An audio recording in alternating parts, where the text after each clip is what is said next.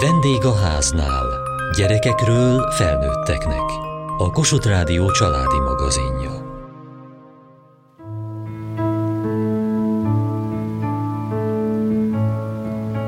Amikor megnéztem a Kolibri Színházban a Watergate című előadást, azt gondoltam, ezt minden fiatalnak látni kell.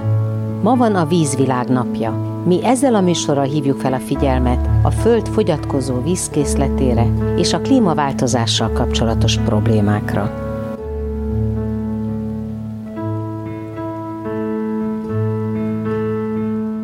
Én sem akarom nagyon nagy mértékben szennyezni a bolygót.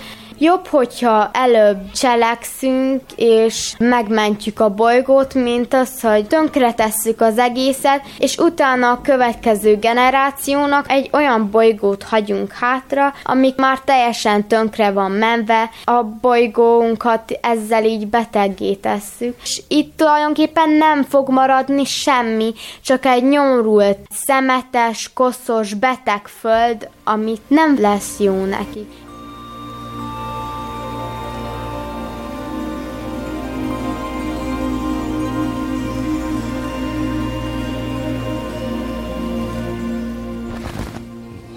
Haló! Annak, aki megtalálja az időkriptát. A nevem Paxton. Dr. Paxton. A Prometheus projekt tagja. Még nem ismerjük egymást. Menekülnöm kellett. Ha van egy kis szerencsém, az időkripta akkor és ott van, ahova engem kellett volna, hogy elvigyen. Nincs sok időm, és most nem tudom pontosan elmondani, hogy miről van szó, mert félek, hogy lehallgatnak. Az időkriptában kódolva elrejtettem a kutatásaim eredményét arra az esetre, ha velem történne valami. És most nagyon úgy néz ki, hogy itt a vége. Keressétek meg. Ezekből a dokumentumokból összerakható, hogy milyen katasztrófa küszöbén álltok. Kutassátok át a szobát. Az adatbázis egy részét lezártam. Hogy ezekhez hozzáférjetek, 4 fordító kapcsolót kell felkapcsolnotok. Ezekkel aktiváljátok az adatbázis generátort. Nincs sok időnk. 4 fordító kapcsoló. Utána nézzetek át mindent. Újra jelentkezem, amint biztos helyre értem.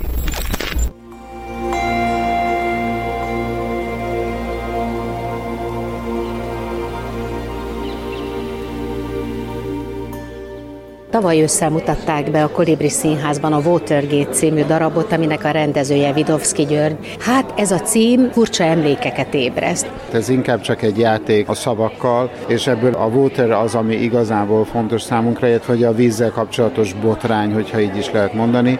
Ez az előadás egy ökológiai helyzetről beszél. Elképzeljük azt, hogy milyen lesz a világ 100 év múlva, hogyha nem lesz víz. Ebben az előadásban tulajdonképpen ezt a jövőképet vetítjük föl, és ilyen értelemben az botrányos, ahogy ma élünk, emiatt talán találó ez a cím. Azért mondjuk el, hogy mitől is ismerős, a 70-es években az amerikai elnöknek, akit akkor Nixonnak hívtak, volt egy botránya, amiben bele is bukott, annak az volt a neve, hogy Watergate. De miután nincs több köze az előadáshoz, ennél többet nem is kell róla tudni. Amitől viszont újszerű ez az előadás, az egész egy szabaduló szoba. Igen, ez az a típusú előadás, amikor nem a néző néz minket, hanem mi nézzük a nézőket. Biztos sokan hallottak, vagy már jártak is szabaduló szobában, ez nem színházi műfaj, hanem ez egy játék, amikor emberek bekerülnek egy térbe, onnan ki kell jutniuk, és a kijutáshoz mindenféle rejtélyeket kell megoldani.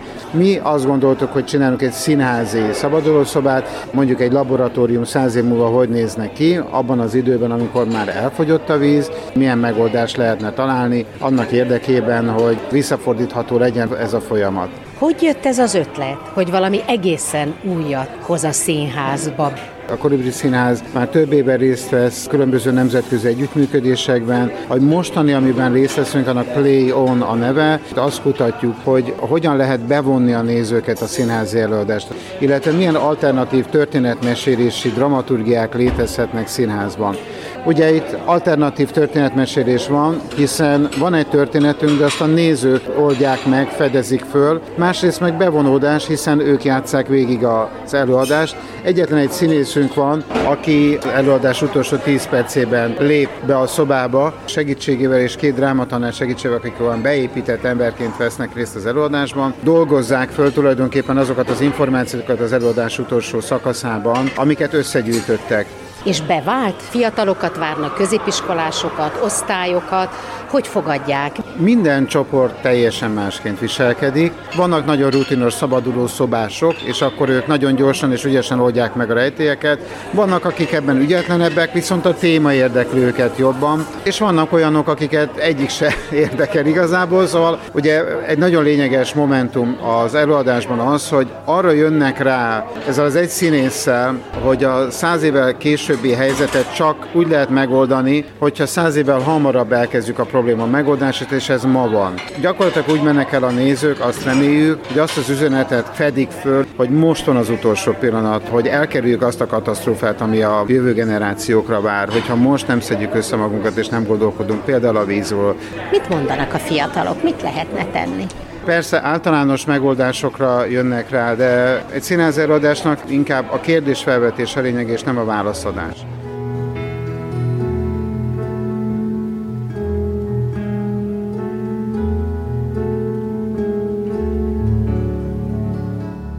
Most lett vége az előadásnak. Miről szólt ez?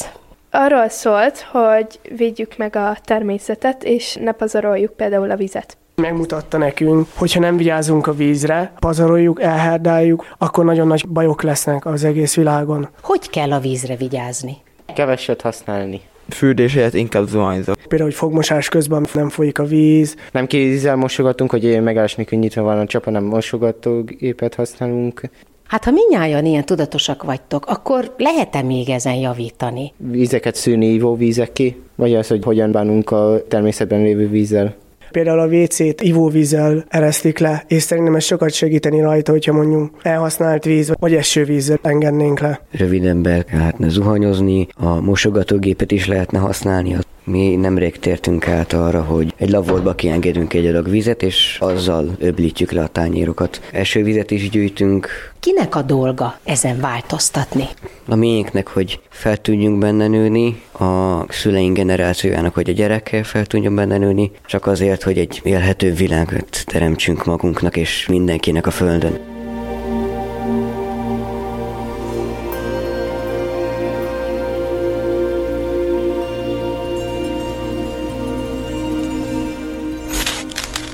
Ez az ő megoldásuk a válságra. Rájöttem, hogy mit terveznek, és minden erőmmel azon vagyok, hogy ezt megakadályozzam. A világ, amit fel akarnak építeni, élhetetlen és igazságtalan. Én ezt gondolom. Azért akartam visszautazni a 2020-as évekbe, hogy megszakíthassam ezt a folyamatot. De menekülnöm kell. Be kell indítanatok az időkripta lelkét, és az időgéppel át kell vinnetek engem a ti időtökbe. A problémát akkor még meg lehet előzni. A rohadt életben itt vannak. Első lépés. Össze kell kapcsolnotok a két energiapólust. Minimális feszültségről van szó, de muszáj rövidre zárni az áramkört. A két pólust keressétek a falon. Siessetek!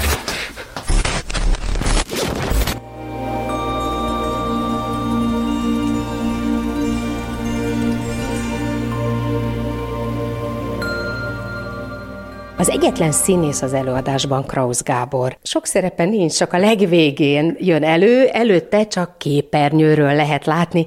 Nagyon furcsa lehet egy ilyen szerep. Hát abszolút nem a klasszikus színház egyértelműen, és színészileg is teljesen más volt a felkészülés, inkább egy kutatómunkának éltem meg, mert nekünk az idősíkokat kellett kitalálni, és el kellett játszani sajnos azzal a forgatókönyvvel, hogy milyen problémák alakulhatnak ki a jövőben, és azokkal számolni. Tehát, hogy ezt a folyamatot egy 1,5-2 éves felkészülés előzte meg. Hiába tudjuk a problémákat jelen pillanatban, azért nem tudunk előre nézni 80-90 évet, és mi most megpróbáltunk egy ablakot nyitni 90 évvel későbbre. Nézzétek meg, ha így folytatjuk, akkor valószínűleg ezek történhetnek. A sztori az, hogy 100 évvel későbbről egy professzor visszaszól a múltba, hogy figyeljetek, mert elfogyott a víz, most már nincs elég a földön, de 100 évvel ezelőtt még meg lehetett volna menteni a földet. Úgy, maga az, aki megjelenik egy képernyőn, és aztán egyszer csak idejön a jelenbe, és akkor elkezd a fiatalokkal beszélgetni. Mi a tapasztalat? Mit mondanak a fiatalok? Voltak olyan előadások, ahol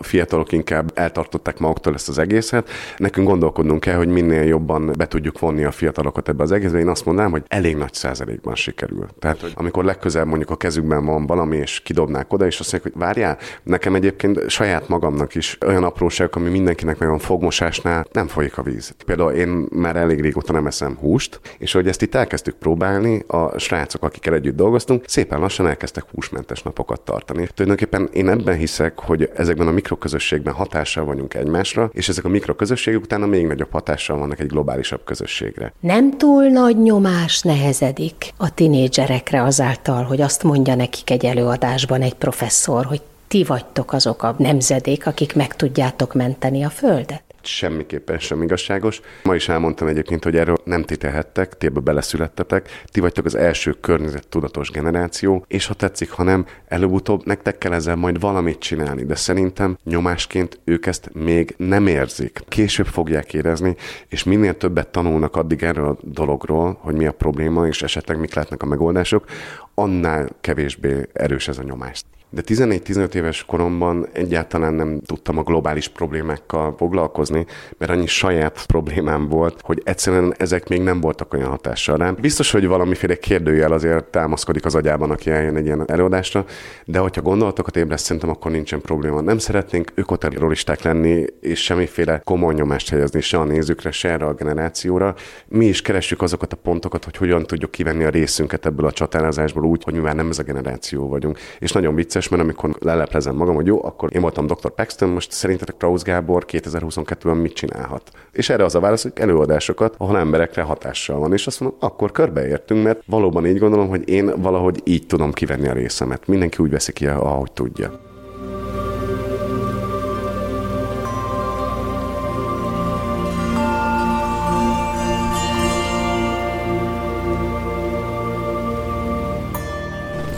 El sem hiszem! Sikerült, atyaég, fantasztikusak vagytok! Már csak egy lépés van hátra, hogy visszahozzatok. Az időkripta magja és közöttem DNS alapú kapcsolat van. Így észlel engem, de sajnos ez most nem lesz elég. Meg kell találnatok a pontos koordinátáimat. Ehhez be kell lépnetek a téridő virtuális mátrixába. Onnan ki tudtok nyerni minden adatot. A téridő mátrixhoz a VR szemüveg segítségével tudtok csatlakozni. Mindjárt vége. Nem sokára találkozunk.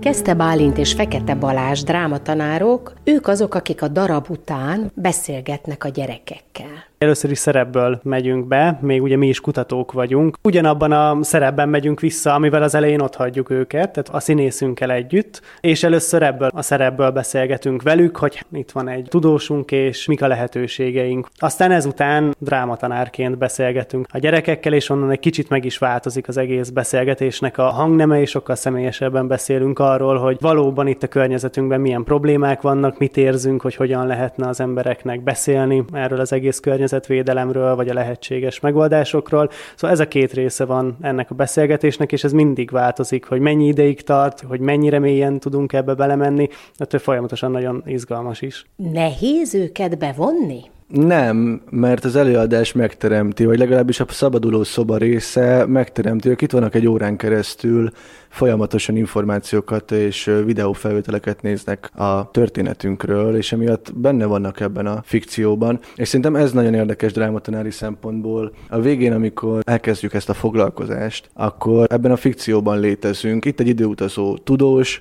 itt vagyunk mi, akik találkozunk ezzel a tudóssal, és azon gondolkodunk, hogy vajon megmenthető a Föld környezetvédelmi szempontból, ha tudunk egy időutazó tudóssal együtt dolgozni. Ezt keressük, hogy milyen megoldásaink vannak, és aztán van egy nagyon szép csavar szerintem ebben az egészben, amikor a drámatanárok lebontják ezt a fikciót, és hirtelen itt vagyunk, hogy igazából nincsen időutazó tudósunk, csak egy színészünk, és mi vagyunk itt magunk, hétköznapi emberek, mit tehetünk.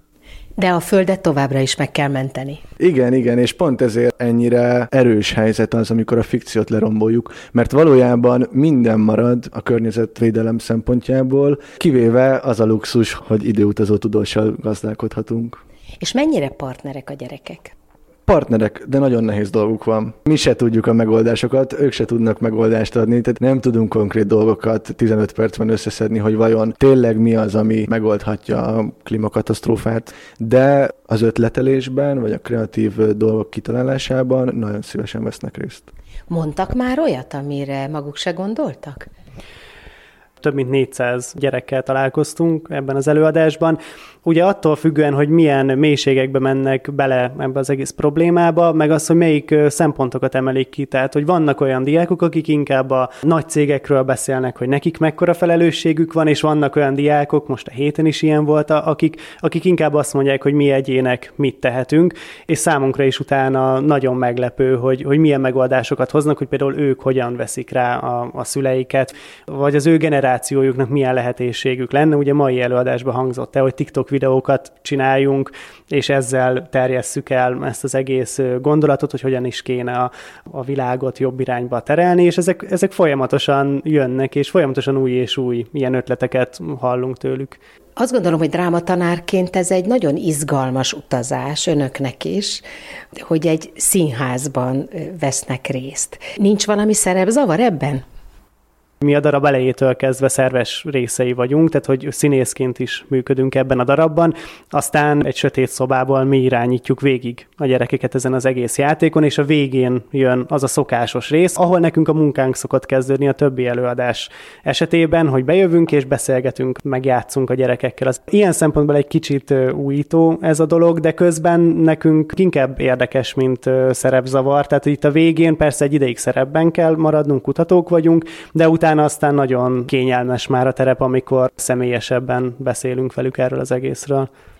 Nagyon fontos az, hogy diákokkal vagy fiatalokkal lehessen komoly témákról beszélni, mert lehet velük. Akkor jó egy drámatanár, hogyha érdekli a gyerek véleménye. És igazából mi csak játékra vagy beszélgetésre hívjuk őket. Ha nem érdekelne minket a környezetvédelem vagy a klímakatasztrófa, akkor valójában nem lenne értelme ezt csinálni, csak úgy van értelme, hogyha küldetésként fogjuk fel ilyen értelemben.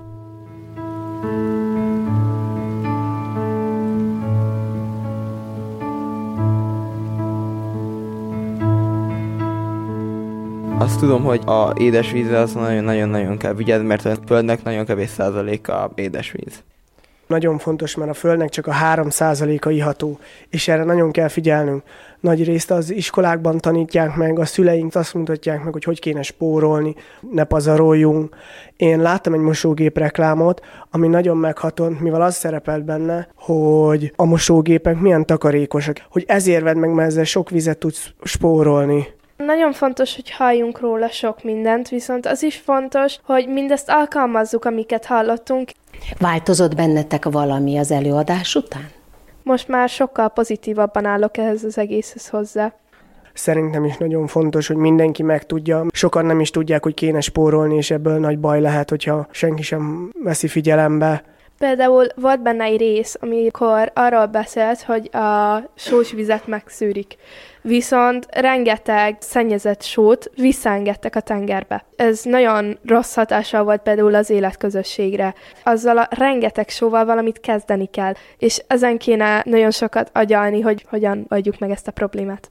A nagyhatalmak például nem a pénzért hajtanák az egészet, hanem hogy jó legyen, egy jó világban éljünk, akkor szerintem ez a víz probléma már nem is lenne.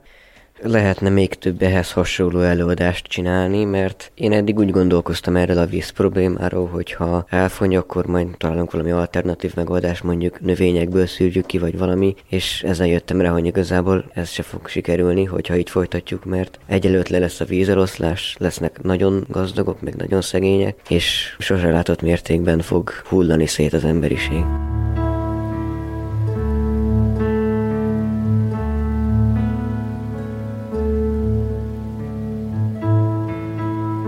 Ha valaki csak annyit visz magával haza, hogy másnap estétől nem úgy mosfogad, hogy folyamatosan folyik a víz, vagy nem kádban fürdik, hanem rövid tusoros leállítja a vizet két szappanozás között, akkor már valamit elért ez az előadás. Tehát itt tulajdonképpen egy problémára próbáljuk fölhívni a figyelmet, ami számára nem biztos, hogy mint probléma létezik. Ma úgy élünk, mintha ez nem lenne probléma, pedig már probléma, és hogyha így folytatjuk, akkor még nagyobb probléma lesz, akkor valóban katasztrófához az öze.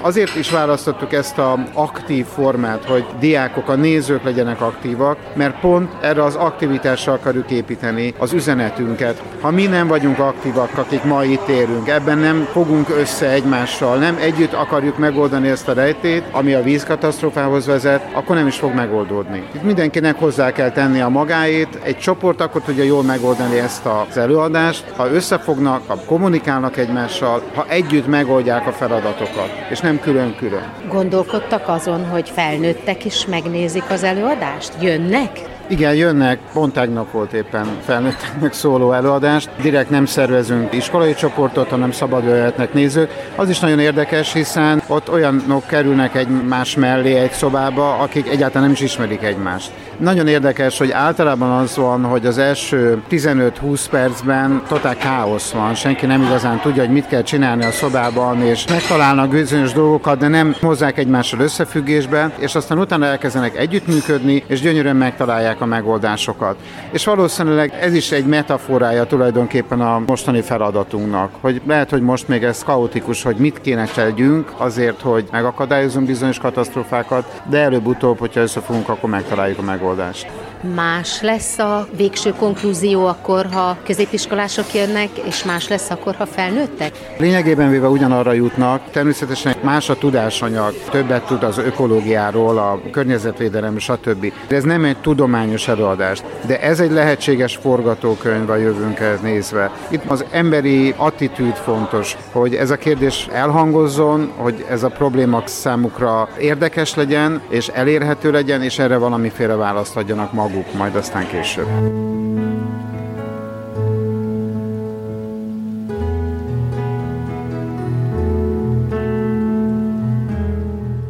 Kövessék műsorunkat podcaston, vagy keressék adásainkat a mediaclip.hu internetes oldalon. Várjuk leveleiket a vendégháznál @mtva.hu e-mail címen. Műsorunk témáiról a Kossuth Rádió Facebook oldalán is olvashatnak. Elhangzott a vendégháznál.